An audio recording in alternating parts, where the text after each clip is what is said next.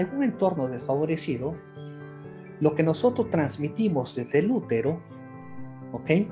Y en los cuatro últimos meses, lo que transmitimos es inseguridad.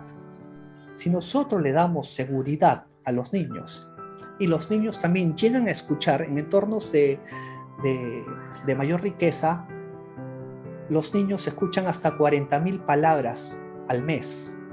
En entornos desfavorecidos los niños escuchan menos. Esto también desarrolla la habilidad social. Entonces, en este entorno donde hay gritos, peleas, donde hay violencia, donde hay inseguridad, al niño lo que hace es inseguridad es igual a reprimir esta parte eh, de, la parte prefrontal de las habilidades del lenguaje. El que ahora en las escuelas, si a los niños de cuatro años tú les enseñas a tocar instrumento, instrumento como violín, si tú les enseñas a tocar música y si estos niños no tienen esa habilidad de tocar música, les enseñas a cantar, en ambos casos generan nivelación sobre estas barreras que han tenido los niños.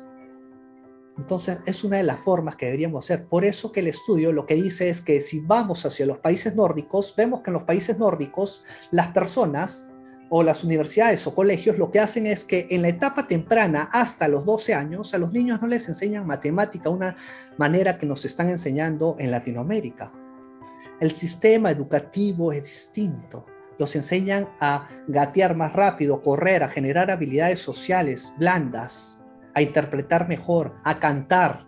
Deberíamos cantar, los niños deberían aprender canto, instrumentos musicales en sus primeras etapas. Por eso es que en las pruebas de PISA salen con mayor puntuación las, las personas de países nórdicos. ¿Por qué? Porque entre los 12 y 17 años, a pesar que se piensa que has perdido ese tiempo, recuperas ese tiempo y lo sobrepasas porque tu mente, con algo que se llama neuroplasticidad, vuelves a desconstruir tus neuronas para volver a construir tu